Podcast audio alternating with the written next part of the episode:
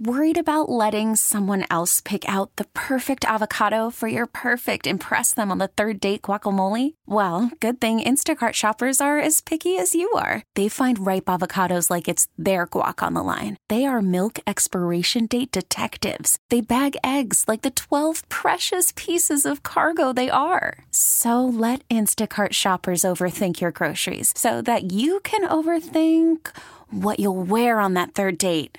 Download the Instacart app to get free delivery on your first three orders while supplies last. Minimum $10 per order, additional term supply. This is becoming an unfortunate conversation that I seem to be having with this gentleman each and every year around this time. Now, he's one of my all time favorites. He knows the bayou inside and out. He's Tim Brando's right hand man. You see him on television in New Orleans. Then, after what happened with the New Orleans Saints, and what's coming up with LSU. Let's welcome in my main man, Scotty Alexander, to shed some light on what is happening. My boy, Scotty, how you hanging, kid? JJ, what's happening, my friend? I uh, got a little bit of cold, but I'm hanging in there. Uh, particularly after a very, very dark afternoon in the Superdome yesterday. Scotty, I mean, this is now the third straight year where the Saints have lost in crushing fashion. Um, it hurts when you have a quarterback who's getting up there in age. I get that. But I would look at this game not nearly as crushing as last year, not nearly as crushing as the Minnesota Miracle. Because I got to be honest with you, Scotty, watching that game for four quarters, at least on Sunday, I had to take away that for that particular game, the Minnesota Vikings were a better team. They they were. I mean, they were. Their defense certainly uh, smelled blood. I'm gonna say this. I mean, Saints forget people forget they led the entire first half until 23 seconds um, when Vikings got that uh, touchdown to go ahead. Remember, it was 13 to 10, but the Saints had led 10-3, then 10-6, and then it became 13-10. And then the Saints, within 20 seconds, almost got that last second field goal. Wil Lutz, who made 32 in a row, missed a 43 yarder, which was surprising. They would have tied it up. But listen, the bottom line is this: the Vikings smell blood when they need to smell blood. The Saints uh, were hurting at two positions. Uh, most people out there probably think of the Saints, the old Saints, the finesse Saints, the just high scoring Saints. Well, they can do that on occasion, but that's not who they've been lately. Their success lately has been to be a power team. Their defensive line has been elite. Their offensive line has been even more elite. Um, top five for the last three years, easy. But yesterday, um, you know, Andrus Peat, broken arm, tried to stuck it up, play through it, uh, did not play well. Uh, he already had he had the leg problem as well, and man, he got abused. And this is a former first round pick. The entire line is first round picks. Um, and uh, you know they had some issues on the outside. Ramczyk, who literally is only in his second year, was named first team All Pro, not Pro Bowl, first team All Pro. He gave up two sacks. Danielle Hunter, our, our former LSU star, absolutely ate our lunch. He forced that fumble late in the game. But not only was that, the offense took great advantage. LSU's two of their top three defensive linemen got out, you know, two more first round picks. You know, Marcus Davenport, 2018 draft, they gave up two first rounders just to get him in a trade with Green Bay, and then um, you had you had the other first rounder, Sheldon Rankins, both having great seasons, both got hurt late. No excuses there, but the Vikings did what they absolutely had to do. Marshon Lattimore, who's been our cornerback, perhaps some say our best player, um, he he plays okay the most of the game, certainly not as well as he had in the past, but he gets hurt to play before Thielen catches that big play in the overtime, and and they went for blood that first play. They went man to man. Thielen went for the replacement who hadn't played all day, Patrick Robinson, who ironically was another first former first rounder who never really panned out, except when he went to the Eagles that time. But the bottom line is this: they made an amazing play when they had to make an amazing play. Kirk Cousins came through. Thielen read the defense, and they dropped a dime right in there, and that was the game winner because the Saints, to be honest with you, had all the momentum. Even after that fumble late in the game, uh, with three minutes left, and everybody thought it was going to be over, and the Saints were just rolling like they're going to take the 24-20 lead, win the game. Brees gets hit by 100 fumbles. Uh, they get the ball back, and they come down and, and get the field goal. Momentum their way. They get the toss, and I'm going to you what, Vikings were very impressive. They didn't do anything in the second half uh, except for one score um, and they they came up big when it mattered. And uh, I got to give them credit; they have all the talent in the world. Uh, everybody saw them on Monday night how poorly they played against that Packers team. I mean, they got absolutely demolished. But this team tonight, with Dalvin Cook back in, he made such a difference, and uh, they look like they could be contenders in a NFC that, quite frankly, I think all four teams have a shot. Oh, wide open. All four of those teams could go down to Miami and play in this year's Super Bowl. And Scotty, because I'm watching the game, I'm tweeting about the game, I'm coming on here talking about the game. I was so taken aback by the way Sean Payton handled the final two and a half minutes. And you mentioned the momentum the Saints got back from kicking that game tying field goal. To me, it should have never came to that. The New Orleans Saints, if they handle the clock differently, they might have scored a go ahead touchdown. I hated not calling the timeout right after the Cousins sack with 240 to play. I hate the idea of not using the timeout. Instead, they accept the 10 second runoff. And basically, they send a Wil Lutz on the field with a timeout in their back pocket. So, how much heat is Sean Payton taking down there for the way the clock was mishandled over those final couple minutes? Well, the, after after the Super Bowl in the in the preceding two years after that, uh, when they were on fire, he would take no flack, right? And then he had Bounty Gate came up with three seven and nine seasons. He have taken a lot of heat in 2016. But now you're talking about three straight 13 three seasons.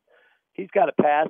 But you're right. I agree with you big time on the first one. I was even in the booth calling it. I said, call the timeout now. It's not like you have a, a rookie or a Josh Allen, a quarterback that doesn't know how to handle the clock properly, maybe late in the game with a, without a timeout. You save yourself. You have two minutes and 48 seconds. Instead, you get the ball with 155 and I agree completely. Why waste that time when you could do it? I know why he did it because he wanted to set up for a field goal so he could use the whole field. But you have 258. He could do that anyway. So here's my problem. The second one I didn't mind. I thought it was kind of a BS call. We all know Kamara flinched, right? But I went back and looked at tape. I'm gonna say this. I'm tired. Of, I'm tired of calls like that because when you got those players running up to line, they spike the ball. I watched it 70% of the time. Somebody's not lined up right or flinches and and that flag is ridiculous. And that flag, listen, I'm not saying they would have won the game. They would have had a better chance to get two more shots to the end zone. Who knows? They probably wouldn't have got there. They would kick the field goal anyway. But it's ridiculous. So regardless, you you thought that maybe they should have called the timeout. Well, you, then you thought they might have had a chance to win it uh, in the in the, with the touchdown. So if you think that, it's just kind of it's kind of ridiculous. I don't mind them not calling the timeout because at this point you've got 21 seconds left, right? and then you only can go to the sideline pretty much. You don't want to force and, and have a crazy situation where you, the clock runs out only before you get the kickoff. That situation, like you can use the whole field and then call your timeout. They just didn't do it very well. Uh, and, the, and Minnesota's defense, once again, is a big part of that. I mean, they bent a lot in the second half and didn't break a whole lot, and they came up big when they had to. That, you know, Xavier Rhodes, as much as I think he's a punk, um, he's a darn good football player. I don't like that he points fingers when he gets beat, like he did with uh, Nolan Smith that time.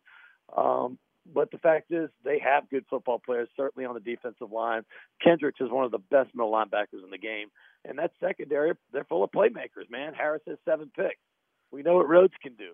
Smith is a great ball hawk. So they're they're good. I mean, I'm not taking anything away. I, I'm impressed that they came down. That dome was super loud, as loud as I've heard it, and those fans were on fire but they managed to make them as quiet as Grant's tomb.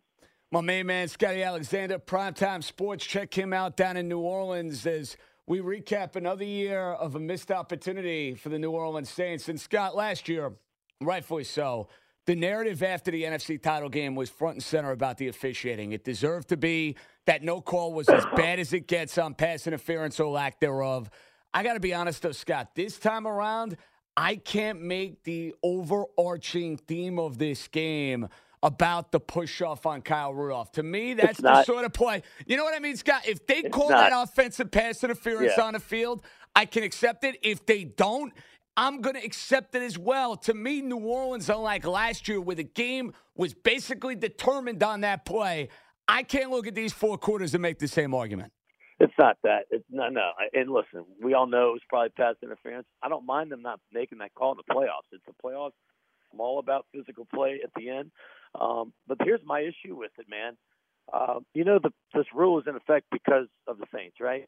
Well, the Saints, uh, you know, they they made the first try at this uh, rule in the first game. The guy got. It was early in the game, so it didn't matter. The guy got literally mugged. They didn't they didn't. That set the tone for what they were going to do the whole season. They didn't call the pass interference despite the challenge.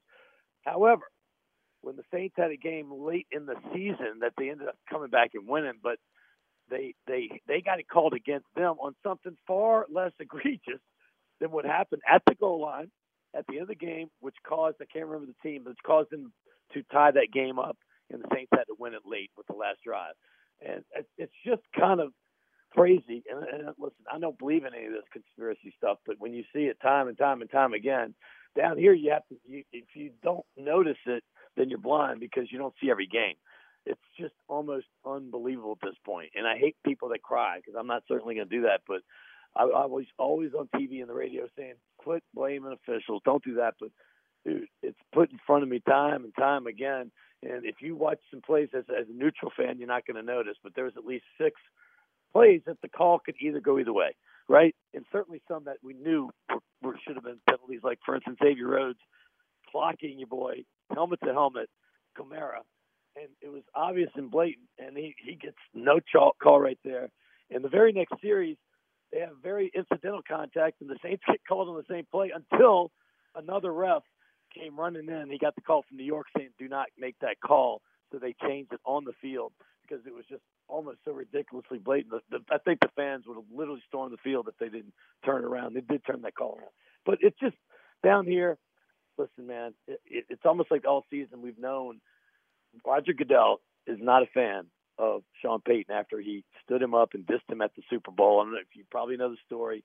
He didn't bother coming to any of the press conference stuff. He showed up an hour late for the post Super Bowl thing the next morning. He was hungover, and he basically gave him the birdie and said, "I don't care. Uh, you know, I'm, I just won the Super Bowl. I'm not worried about you." And ever since then, it's been an ongoing vendetta. Anybody around the league knows what's happening here. But so the fans here just think, "Hey, we have to be good enough not just to beat the other team, but we know we're not going to get any of the calls either way." So the fact is, they still won 13 out of 16 games for three straight years, and they've done pretty well. But it seems to come up in the playoffs where they've getting burned a little bit. But they've come across three really good teams. I mean, listen, Minnesota the Minnesota Miracle, they were beating the Saints butt in that first half. The Saints got lucky to come back in that particular game, taking the lead, and then they ended up losing at the end. But in last year, you know, the Rams, you know how good they were on both sides of the ball. Once again, the Saints dominated that game for the most of the game, two touchdown lead in the fourth quarter, and they came back and they won it fair and square in my book. There was some bad calls, but you can't let the referee decide the game. You know, if you're not going to win it, don't complain about it afterwards. All right, Scotty. New Orleans been knocking at the door the last three years. They have a really good team. Do you think this team has seen their window get closed shut because of so many missed opportunities? Or can the ageless wonder Drew Brees come back the following year? Can the Saints come back next year and make another run at the title? Well, I mean, the human psyche is strange, right? I mean, listen, I remember Colin Cowherd going on uh, TV uh, at the end of last season and saying the Saints would be six and ten at best. They said they they're going to fall apart. And anybody knows this team, if you're in the locker room, if you're around the team, you knew that was impossible. Um, winning the division was not winning; it was, in my opinion, impossible. They've won it for three years in a row, and they've won it pretty convincingly. Now, most people would think, yeah, maybe they fall apart, but most people don't have Drew Brees or Tom Brady as their quarterback. That's never going to happen with them. Um, they've never had that drop down year. People might be shocked ever since because the Saints, I guess, people's old memories is not great, but they haven't had a double digit loss season since the 90s, except for the Katrina blowout year when they played all the games on the road. So they don't bottom out ever. Seven to nine is as bad as they get. I don't. I think the the, the division will be tough. I think uh, you know Carolina's going to be a whole new team. I fully expect Atlanta and Tampa to be pretty good, but I still think the Saints win. You have to realize Kamara, um, Michael Thomas, uh, Marshon Lattimore, Demario Davis, another first team All Pro, Cameron Jordan, first team All Pro. I mean, they've got stallions, and those two defensive linemen I mentioned earlier are, are coming into their prime. Marcus Davenport is going to be the next Bruce Smith. Mark my words on that. And then you have Sheldon Rankins, who to me doesn't have the size of Warren Sapp, but he is the best interior rusher, one of the top five that I've seen gets the quarterback from the inside. So they've got ballers on this team. They'll be back. They'll be fine. Um, can they win 13 again? I don't know. Just get win 11, get to the playoffs. Who cares? When you get to the playoffs, it's a bit of a crapshoot, particularly in this NFC. I, I said before the playoffs started, all six of the teams maybe not Philly, but I thought the Philly was improving. At least five could go to the Super Bowl, and I still feel that these four can. So, listen, man, you, you take your lumps. You not you can't win every year, but Drew Brees will be fine. He has best passer rating in his career. People forget he threw 20, I mean, 15 touchdowns in the last four games, and he threw literally for 400 yards per game, and he threw and they averaged 40 points a game in their last four, and that included a couple really good defensive teams like San Francisco and Tennessee. Indianapolis not so bad themselves. So they've got the weapons. They're going to get healthy again. If they can stay healthy next season, I don't see why they can't be right where they are right now. All right, Scotty, let's get to something that's going to put a smile on your face. It's LSU in a national championship game against Clemson. When was the moment for you when you watched Joe Burrow and you said, wow, holy smokes, this kid's going to be a star? Very good question. Um, very, very good question because uh, kind of have a little bit of in on this situation. The quarterback that was supposed to have that job is a very close family friend. Um, he was only in his second year, however, um, and you know he was just going to inherit it basically. And then Burrow came literally August first, came in from Ohio State, who he didn't get to practice in spring because he had a broken thumb, and Dwayne Haskins got the job, and he was going to be number two. But this is Burrow going into his fourth season. He didn't want to take the risk of never playing. So he came to LSU, which is not really featured quarterbacks, although they've had a history of great receivers. Literally, I can name 10 first round picks just in the 2000s alone uh, at receiver. But they just, Joe Brady came, and I'm going to tell you this I knew he had some moxie last year, but I knew he had leadership to be a backup quarterback, but to be a star, I saw it literally, I think it was the third game of the season just started watching him a little bit. And then I wasn't buying in completely until Alabama, and I saw how easy it was for him to convert third downs nonstop. That's something Bama never gives up. Third down conversion, and he did it with regularity, and he did it against every team. And I'm gonna tell you a stat that's gonna blow you away. Last year, when they went to that bowl, um, I think they had a nine and three year. They got their tenth win, I believe, in the bowl. I think that yeah, because they had that loss to Texas A&M, which was crazy. That seven seven overtime. Oh, I remember that last game of the regular season. Yeah. Wild game, how, Scotty. How about this? He played 12 games. He threw zero touchdowns in six of them. He threw 12 touchdowns on the season until the bowl against UCF. They played in the Fiesta, and UCF had a 25 game win streak. They were talking smack. They decked him in the first quarter when they were up 14 nothing. They decked him hard, taunted him, stood over him. He was down the ground. At that point, in the in the end of the first quarter, he had 12 touchdowns and 2,400 yards passing and seven interceptions in 12 and a half games. Since that point, he threw four touchdowns the rest of that game, 400 yards the rest of that game. And if you add that half in the, these 14 games, it's 5,900 yards. He's got no, 59 touchdowns, 5,700 yards in 14 and a half games, six interceptions. Um, his, his percentage went up from 57 to, to 77 in one year. So he got he got a great offensive coordinator. Well, co-offense coordinator came from the Saints, Joe Brady, 30 years old, who's now been offered the head coaching job at 30 to Mississippi State. We hope he stays, but he got that job, and um, and then he tutored Burrow, and Burrow had all the other skills. We knew he was a leader. We knew he had poise, although we didn't know he had this much poise. But my goodness, his decision making and his athleticism blew me away. I mean, I didn't know he could he could make those runs and make those split decisions, check down literally three and four times without a problem. Uh, and then it helps to have three first round receivers. Two for sure will be first round. I'll be shocked if the third one isn't even.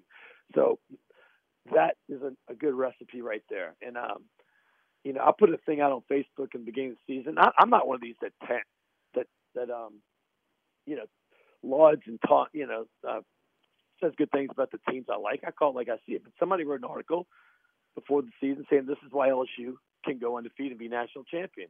You know, the article made a little sense. I just posted it because I have a lot of Alabama friends. Want to rankle them up a little bit, dude.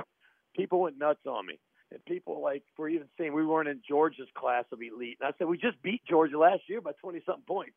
So I think we're at least in the ballpark with them. And we're the only team, by the way, that's won at least eight games for the last 20 years, other than Boise State, and we know their schedule. So the fact is, is you're telling me that we can't play with these teams. It's crazy. Well, sure enough, one by one, And finally, by midseason, all those people that were dogging me on Facebook were like, "Man, oh my goodness." Oh, they shut up. think- But listen, I'd be shutting up too with LSU taking names and kicking ass. All right, Scotty, real quick before we get you out of here. We know it's going to be a home game next Monday night. We know LSU has been a world beater all year, but Clemson, my goodness, they got the heart of a champion. You saw it against Ohio State. Lawrence is going to be the number one pick next year at this time. They're well coached. They know how to win big games. Biggest key for LSU if they're going to win the national championship Monday night. Well, the biggest key is they're not playing the defense that Clemson's had the last three years. That's the biggest key. Um, Clemson's still very good. They gave up only 11 points a game, but we also know their schedule. I'm not taking anything away from Clemson because they are the champions until they're beaten. I think they deserve that respect. Uh, what Dabo Swinney's done is unbelievable. But if they give Burrow time, I don't care who they're playing, he's going to eat them up.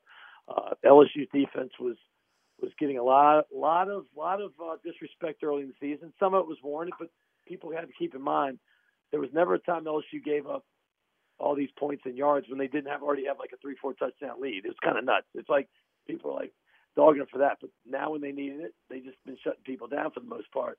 Uh, I think Clemson should come in as a team that feels confident. Um, but here's the thing: they have the 30 game win streak, whatever it is. LSU's probably got the most prolific offense in, in, in or one of them in NCAA history. It's going to be a war. Enjoy it. Um, I wasn't completely on this LSU thing until after the Oklahoma game. I'm just like, listen, I know Oklahoma's not great, but it was so easy. If they can play like that again, I think it's going to be a two touchdown game. LSU wins.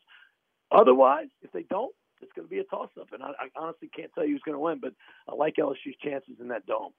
Scotty, you are the best. I appreciate a couple of minutes. Enjoy the game Monday night.